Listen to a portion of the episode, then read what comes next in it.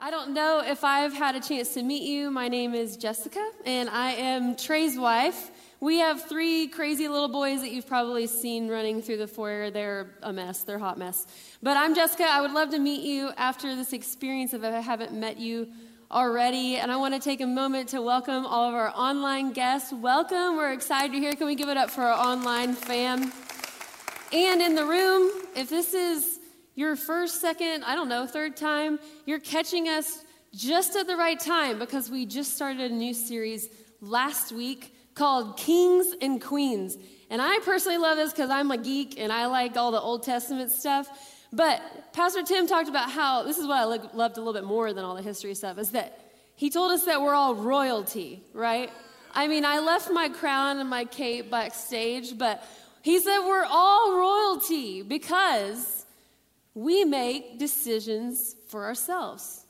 I am Queen Jessica because I am the queen of my kingdom. I make decisions for me. I make decisions for all my constituents, which are my kids, my husband, all the people around me, right? So we're all making decisions for those around us. And we get to do a deep dive into the Old Testament to kind of look into their stories and discover really not so much the good that they did, but learning from their mistakes because they made a lot of mistakes. I feel like this happened to me as a kid. I mean, I was the oldest of three. I feel like my brothers got to watch me make all the bad mistakes so they knew not, what not to do, right? Does anybody, or a parent, I, my oldest kid, don't you feel so sorry for those oldest kids because you try all your parenting tactics on them before you actually learn what to do by your third or fourth kid?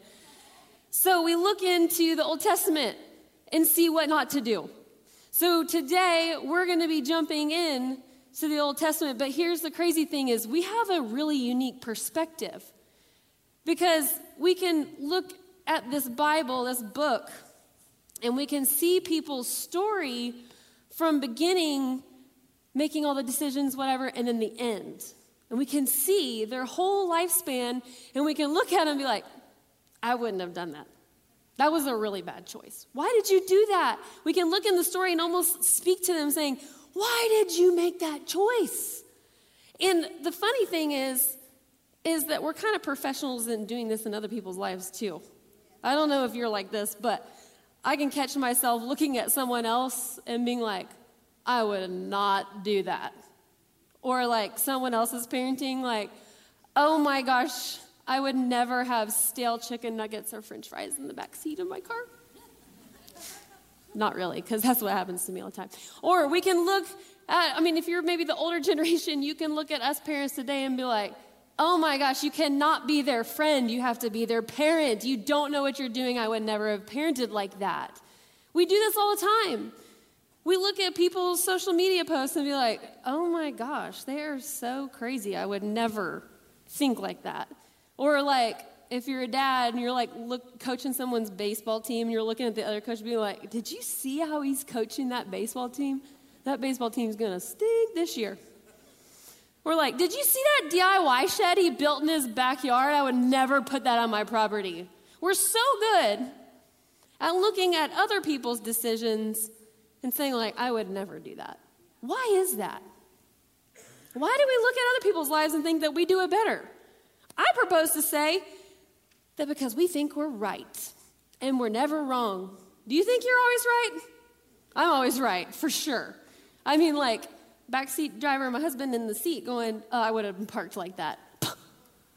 Be quiet, I'm right. And then get out and see, like, I'm over the line. Oops. We think we're always right. We think we do life the best way. We think that nobody else could do it like we could. Why do we do that? We don't ever want to be wrong. Because to be wrong makes us look weak, makes us have like be disrespected. I don't ever want to be wrong. That's one thing in life that I don't want is to be wrong. So we always want to be right. But I hope I'm getting wiser the older I get because I was thinking about this the other day, thinking, what? Well, if I think I'm always right, and they're wrong, and they're wrong, and they're wrong, and they're wrong, and they're wrong. But they're on the other side, and they're looking at my life and saying, She's wrong, I'm right. Then who's really right? Does anybody ever get lost in this train of thought? Am I confusing anybody? When we look at other people's lives and say, You're wrong, I'm right, but they're on the other side saying, No, you're wrong, I'm right. So, who's really right? That's my question. Who's really right? And sometimes I start to think, maybe, maybe we're all a little wrong. No, not me. Not me. I'm always right. Maybe you're a little wrong. Maybe we are all a little wrong. Maybe we are a little blinded to the things that we want to think that we're right in. But here's the question: as I'm diving into this, I'm thinking through this, like they think I'm right, I'm right, but wrong. Well, what would it actually take for me to get an honest look into the situation? What would it take for me to get a bird's eye view look into who's actually right? I mean, if, if they say I'm wrong and they say I'm wrong, then who's actually right? And so we're going to dive into a story in the Old Testament of this king named Rehoboam. Say, Rehoboam. Yes, you can roll your R's. Rehoboam was an itty bitty king, not like size or stature or age. I call him an itty bitty king because he got about this much airtime in the Old Testament. Now, let's turn our Bibles or devices to Second Chronicles chapter 10. I don't know where that is either. Just turn to your neighbor and ask because it's in the Old Testament somewhere. I mean, who reads out of Second Chronicles? Turn to your table of contents, I don't know. It's in the Old Testament. But while you're turning there, I'm going to kind of give you a little recap of where we've been since we just started last week. So, Pastor Tim last week talked about King David. We've all heard of King David. I mean, like, even outside of Christianity, he was one of Israel's great kings. So, King David was anointed king. He had to wait years and years and years and years to actually take the throne. And in those years, God put him in a waiting room, right? That's what Pastor Tim talked about last week. If you didn't hear that message, you need to go back because in that waiting room, God was developing David's character. God was building for him. At a, at a certain time, he was going to be sitting on that throne. And in that waiting room, God was making David who he wanted him to be. So then David came up and rose up to be king, and he had a great kingdom. I mean, he, he enlarged the kingdom. He did great. He was very successful. He made like a few bad decisions, but he made mostly good ones. And then after David died, well, King Solomon came up. King Solomon was King David's son. King Solomon, you've probably heard of him before too. He was a really lucky guy because God said, Solomon, before you become king, what do you want? I want God to ask me that question. What would you like? Solomon said, Give me wisdom. That seems pretty wise. So God gave Solomon wisdom, and in the wisdom, Solomon became really wealthy. He had lot of, lots of wives. I wouldn't recommend that, but he grew a successful kingdom. He had he built the temple of God. It was laid with gold everywhere. His throne was laid with gold. His armies had gold shields on the front line. I mean like this king really had it all. He had queens and kings coming to him and asking him for advice. I mean he was just had it all. And so then we get Rehoboam. Rehoboam was Solomon's first son. And Rehoboam was about to become king because Solomon had died. And so he went to this city called Shechem. Can you say Shechem? Shechem. So he went to Shechem. And on that day, it was coronation day. Anybody know that reference? Frozen? It's coronation day. I have kids. This is just not. Okay. So it was coronation day, and Rehoboam's about to get that crown on his head. And it finally happens. All the Israelites are there. They're like, yes, new king, new, you know, empire, new dynasty, new rules, new government. And they're real excited. And so they crown him as a king. And right as he becomes king, they're like, okay, we have something that we want to change. That was fast, right? And in, in Chronicles, chapter 10, verse 4, we find that their request was Your father put a heavy yoke on us, but now lighten the harsh labor and the heavy yoke he put on us, and we will serve you. Sounds simple enough, right? So they said, Listen, Rehoboam, your dad, your dad's taxes were way too high. Slash them. Your dad's gas prices were way too high. Get rid of them. He said, Your dad put us through so much physical labor that they broke their backs. Please do something about it. This was their request. So Rehoboam, in his wisdom, his kingly wisdom, said, Okay, give me three days. How many people know that it's wise to take some time before a big decision? I feel like my parents always said, just sleep on it. That's a good rule of thumb, okay? So he said, give me three days and then come back and I'll tell you what I decide. So they go away. And he gets up on day one and he's like, what should I do? Hmm, I should probably like ask for advice. Very wise, again. So he's like, but who should I ask advice from? Oh, my, my dad had advisors that helped him grow his kingdom. I'm going to go over to them. Okay. So he's like, hello, sirs. Um, Israel is asking me to like lighten their load and to do something about it. What do you think I should do? And they said, Well, Rehoboam, if you want them to serve you, then you need to serve them and be kind to them. Okay. All right. So he went to another group of guys for advice. He came over here. This is his graduating class, class of 900 BC. And he's like, guys, okay, you've seen me grow up. You see what my dad's done. So, like, what do you think I should do? Do you think I should, like, lighten their load like they're asking? And they're like, bro, no, you can't do that. You're to look weak sauce. You gotta, you gotta bolster up and say, I'm gonna be harder on you. Okay? So Rehoboam's got these two pieces of advice. What does he choose? And we find that in Second Chronicles, verse 12. It says, Three days later, Jeroboam and all the people returned to Rehoboam, as the king had said, Come back to me in three days. The king answered them harshly. Uh oh.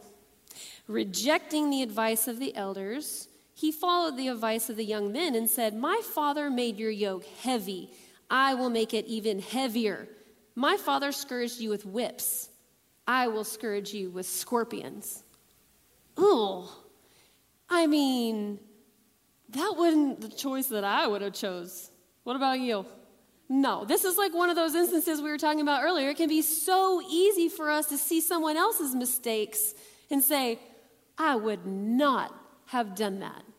And Rehoboam actually finds himself in an echo chamber. Anybody ever heard of the term echo chamber? We got that. I mean, that word is coming, I mean, real full force right now because we live in echo chambers as well. An echo chamber is simply just an environment that's around us that reinforces our ideas, our beliefs, our values, and says that we're right. It's like we take uh, all the things around us and we build our case around us and we say, see, I'm right. And then we get caught in this echo chamber and things are just bouncing off the walls and it's all just the same opinion. We find ourselves in these kinds of situations all the time. And we don't, I mean, we don't really have to try hard in doing it. And Rehoboam didn't either because he rejected the advice of the elders and then he walked to people to hear what he wanted to hear. How many of us do that? We hear what we want to hear, whether we try to or not. And listen, in today's world, we don't have to try very hard because we have something called algorithms. We can like or dislike someone's status, we can our search history, the people that we're friends with, the things are that we buy, they're all collected and it makes this algorithm and it makes the internet push all these news articles, advice, friends. Hey, you should be friends with this person. You should read this thing. You should take this into consideration.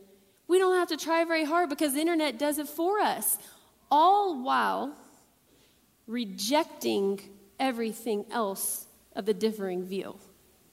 And this can be really dangerous because if we're standing in an echo chamber, we can get so caught up in what's going on in our echo chamber that we have no clue what's going on outside of it.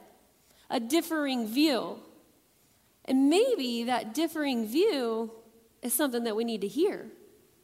Maybe that differing view could save us from a bad decision. So Rehoboam, he caught himself in, in an echo chamber and he was deceived.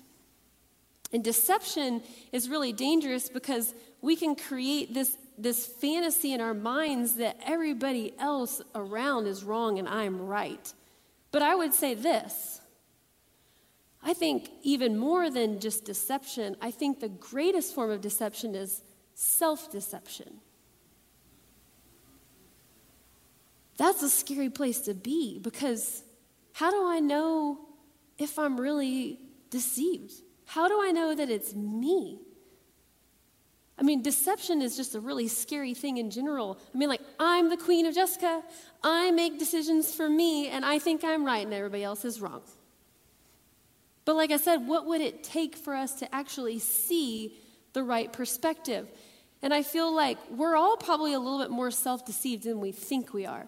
And I really experienced this a few years ago uh, my husband and I are from Texas, and we start, like, as we dated and we got married, we helped build this church and start it. And, uh, and it became to like where both of us were working on staff and like we made friends. I mean, it was just a really, really great time in life. I mean, we had couple friends. Can anybody relate to this? Like where the guy gets along with the guy and the girl gets along with the girl, but the girl also gets along with the other guy and the guy gets along with the girl. Does anybody know what I'm talking about? Yeah, because that chemistry has to be there for you to make like couple friends as a couple. So we were making those friends. We were joining circles. We were growing in our faith. I mean, like it was just a really beautiful time in life. And I mean, like our church was awesome. We did church right and everything. So, but what I started to notice was I started looking at the way other people did things, and I'm like, that's wrong. Y'all, y'all are doing it way wrong.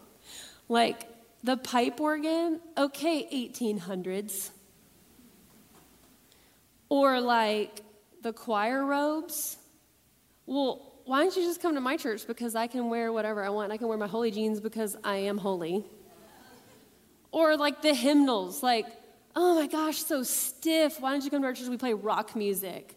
And so, all the while, not intentionally, I was thinking that everybody else, the way that everybody else did church was wrong and the way I did it was right. And in hindsight, I regret that. I really regret it.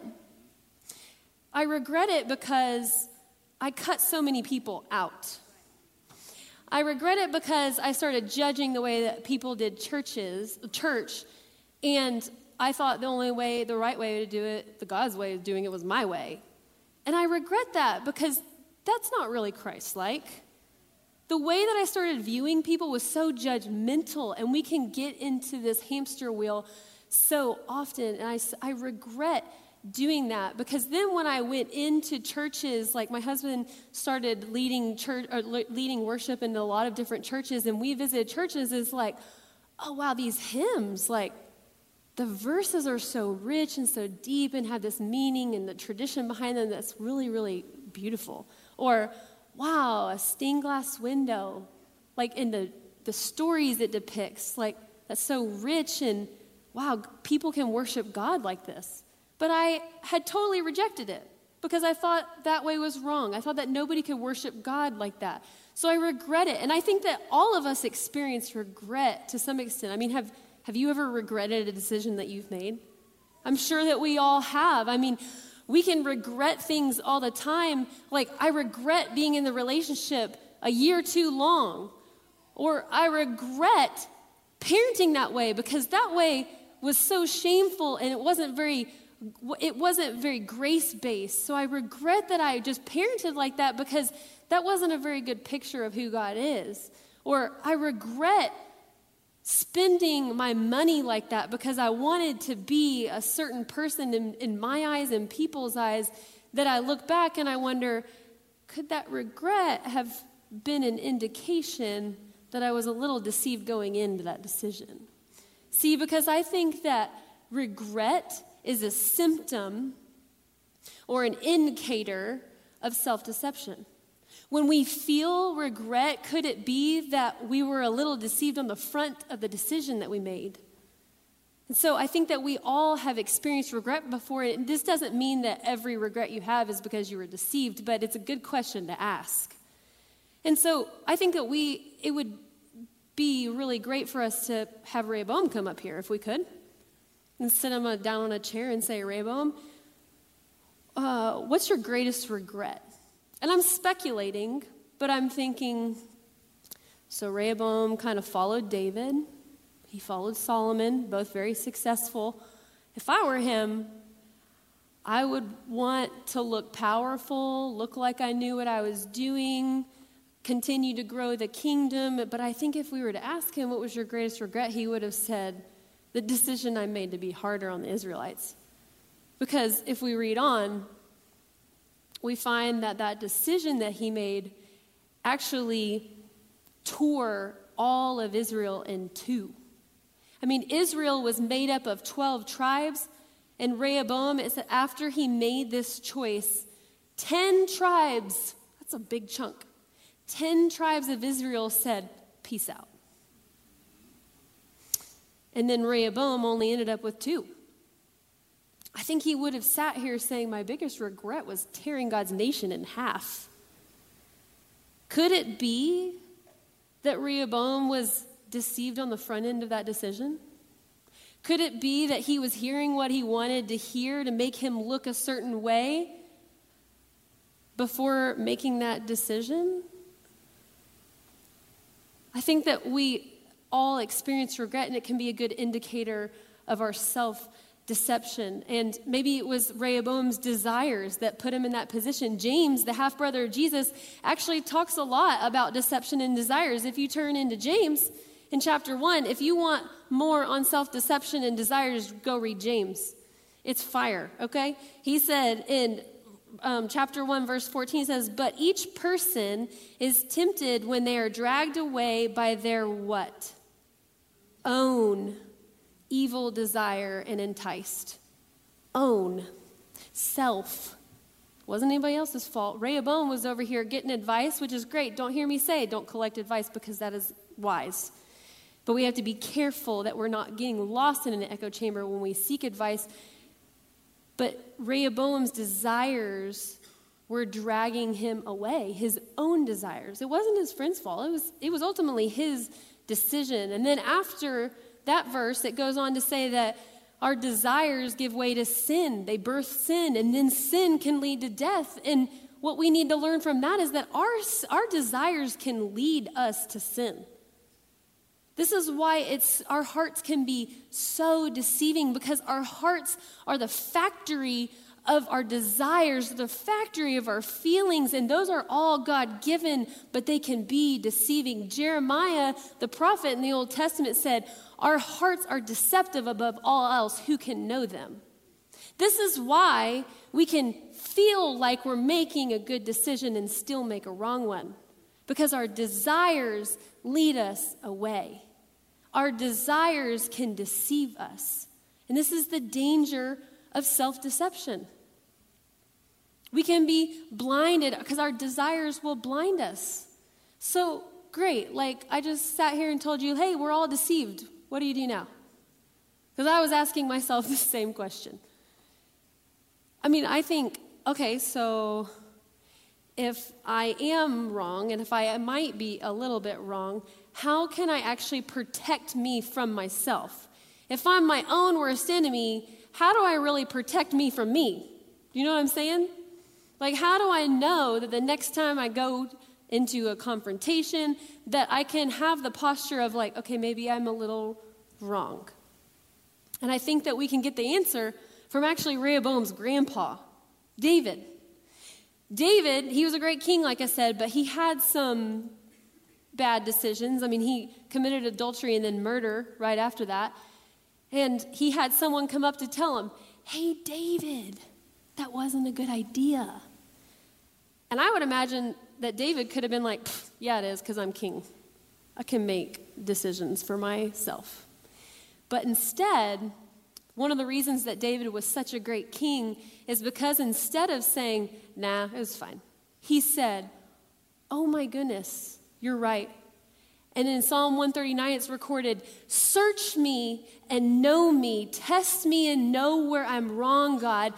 And he, he tells God that. And I think that that's really smart for us to pick up that and make it our prayer. Search me, know me, test me, see where I'm wrong, show me my hidden ways because God, I'm blinded. I need you to show me.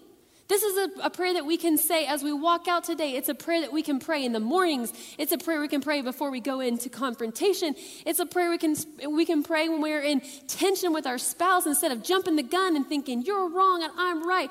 Search me. We can say, God, search me, know me, test me, show me where I'm wrong, show me where I'm blinded. And the end of the verse says, and lead me into the way of everlasting. Lead me in your ways. It's a great prayer to pray. I would encourage you to try it. And listen, if you ask God to search you, you better be ready for Him to show you things.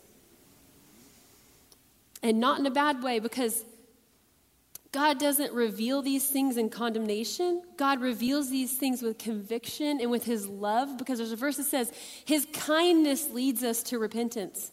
So if you pray that prayer, he will reveal to you, but you got to be ready. You got to be ready to see where you're blinded and see where you're wrong. And so if I'm thinking, I want to pray, search me, like, how do I really see? Like, if God brings up some things how do I really know it's him and not me? I think the second phase to that is asking yourself, how do you really see yourself? No, like literally. How would you see yourself? With a mirror, right? I mean, like we all look in mirrors every day. In James, more of that chapter one that is fire, says that the word of God is like a mirror. And if we look in the Word of God and we only hear it or we only read it and we don't do it, it says that it's like a mirror that we go up to, look at it, walk away, and we immediately forget what we look like. So the Word of God is a mirror. So if we're asking God, search me, search me, we can also search Him with this tool, with the Word of God.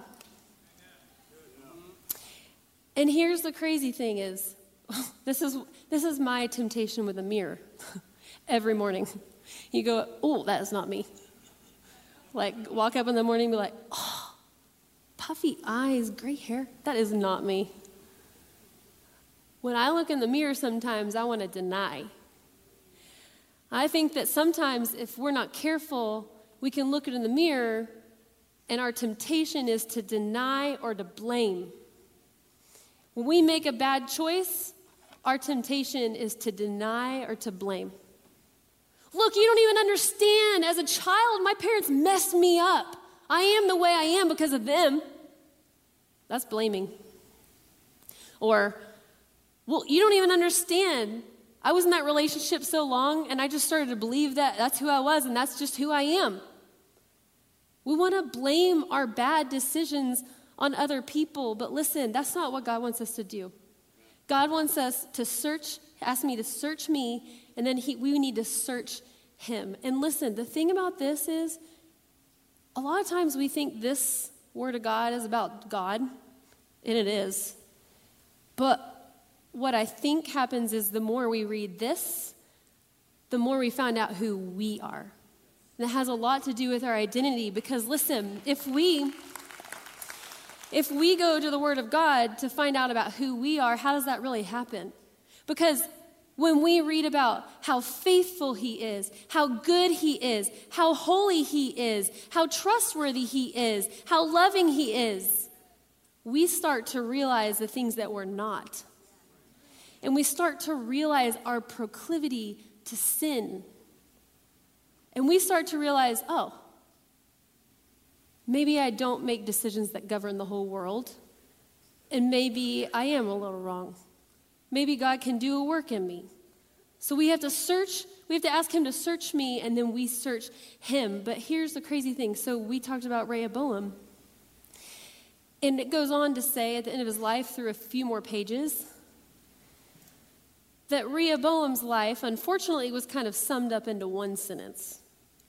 And it was a pretty unfortunate sentence to be exact. And that is in Second Chronicles. Here we get to the end of his life, and we see Second, I mean, Second Chronicles 12, 14. It says, He did evil because he had not set his heart on seeking the Lord. He did evil because he did not set his heart on seeking the Lord. Listen, if I've learned anything in life, I know that if I don't have a clear direction in where I'm going, it's going to be decided for me. Because we live in a world where everything and everyone is vying for my attention. And if I don't have a clear direction to where I'm going, it's going to be decided for me. In this verse, what it's telling us is that Rehoboam faltered because he did not set his heart to seek the Lord. I think that the future we all want, if I could be really honest, because I see this day in and day out, is we're all so divided. We all want people just to get along, right? I mean, I'm like one of those avoid confrontation kind of person, like, can't we all just get along? I think that we all really want that in our heart of hearts, but that future will not happen unless we take ownership for our deception in the ways that we're wrong. And unless we stand outside of our echo chambers and get outside of our comfort zones, the future we all want is when we choose and set our hearts in the Lord's direction. And let me tell you how this kind of plays out in life. Maybe you're caught entangled in some feelings for someone else, but when you decide, I have set my heart to seek the Lord, then what you're doing is you're saying, I will stay faithful to my spouse because I have a direction. Or I have an illness and it just weighs me down and holds me back. But I have set and I've determined in my heart to seek the Lord that even in my weaknesses and my setbacks, He's still going to use those for His fame. That's what it looks like to set your heart on the Lord.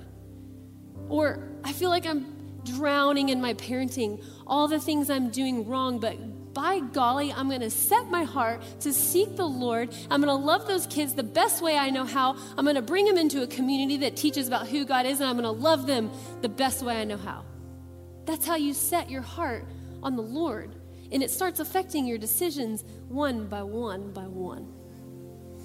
And unfortunately, Rehoboam was kind of defined by his decision. And I was really curious because I was going back this week and looking up Rehoboam's name because in the Old Testament, names meant a lot. They mean a lot today too, but names given to people in the Old Testament, I mean, they had a weight to it. Come to find out, Rehoboam's name meant he who enlarges the people. I think he did the opposite, don't you? His namesake given to him was that he was going to enlarge the people. And with his desires, he squandered it. He lost it all. I mean, he had the kingdom set up to him on a silver platter, and he went.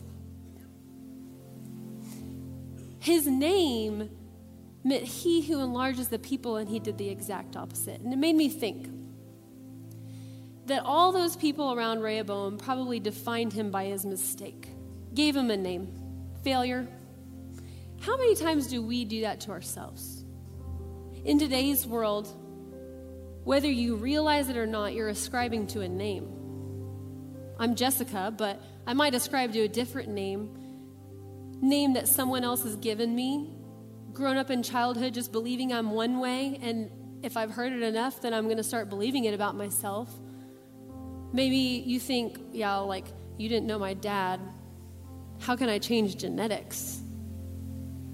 We, we take on these names and we start living under them. And the crazy thing is, is that we can let it define us. Let it define our decisions. And God has more for us. Because in Rehoboam, even though he was defined by his decision, his name meant something else. And while our limited view saw that Rehoboam squandered what he had, he lost it all, I think God had a different plan for him. Because when the 12 tribes ripped in two, 10 went this way, two went with Rehoboam, in Rehoboam's line came Jesus, the name above all names.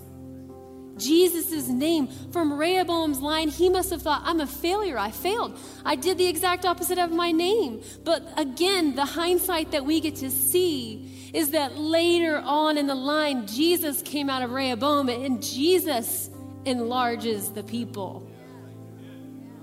So, Jesus had a different plan for Rehoboam way back then, and today I wonder if God has a different plan for the name that you've been living under. Maybe the name you've li- been living under, you're giving way too much power to. Well, I'm a failure. I'm too much for people. I'm lost. These are all names that we put over ourselves. But today, I'm speaking to you and I'm speaking over my heart that God has a different name for you. And while He gives us a specific purpose and a calling in our life, as an umbrella, a banner over our lives, we can take on His name. Because under His name, we are God's children. Under His name, we are reconcilers, meaning we don't tear apart, we bring together. Under His name, we are peacemakers. Under His name, we are hope bringers. Under His name, we are joy filled. Under His name, we are encouraged. Under His name, under His name. And so today, maybe you've been living under the wrong name. Maybe you've been listening to the wrong thing, the wrong internal thing, the wrong echo chamber. I don't know. Maybe you need to uproot something pride, jealousy, envy, anger, all these things are, are names. And it's so important. God wants each one of us to know today that the name is an important thing. And He puts it over us. And He wants us to live into that. And He wants us to make our decisions out of that. Listen, some of you here might not even know God or really care to know about God. And that's fine. I'm really glad you're here. But I do know that all of us sitting in this seat want to make good choices. We want to make good choices for us, and we want to make good choices for those around us. But we can't do that unless we kind of question some of our desires, align them with God's desires, and go forward under His name. Go ahead and stand your feet. I'm done.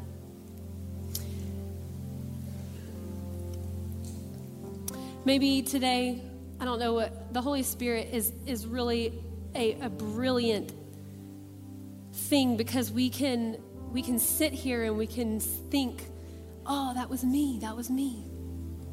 I'm sitting here thinking the same thing. Yep, I ascribe to some of those names. I need to transfer my name to a new a new title.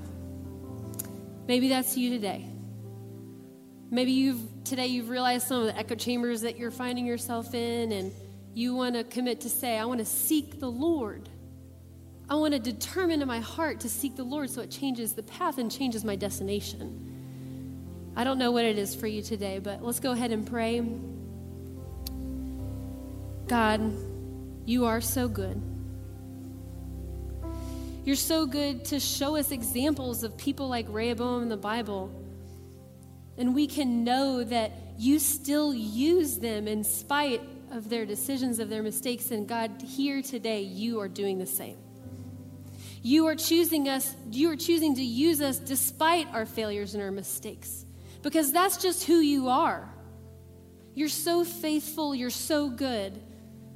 Lord, I pray anybody in here who's ascribing to a name that is less than what you've called him or her would transfer their name under you. Lord, that they would declare to seek you in their heart. God, there's so much power there's so much power in you calling us to our next step. So, Lord, today, any of us on that verge of the that, that next step, just walk with us, hold our hand, help us to be bold and courageous. Lord, we worship you. We're so thankful for you. We love you, God.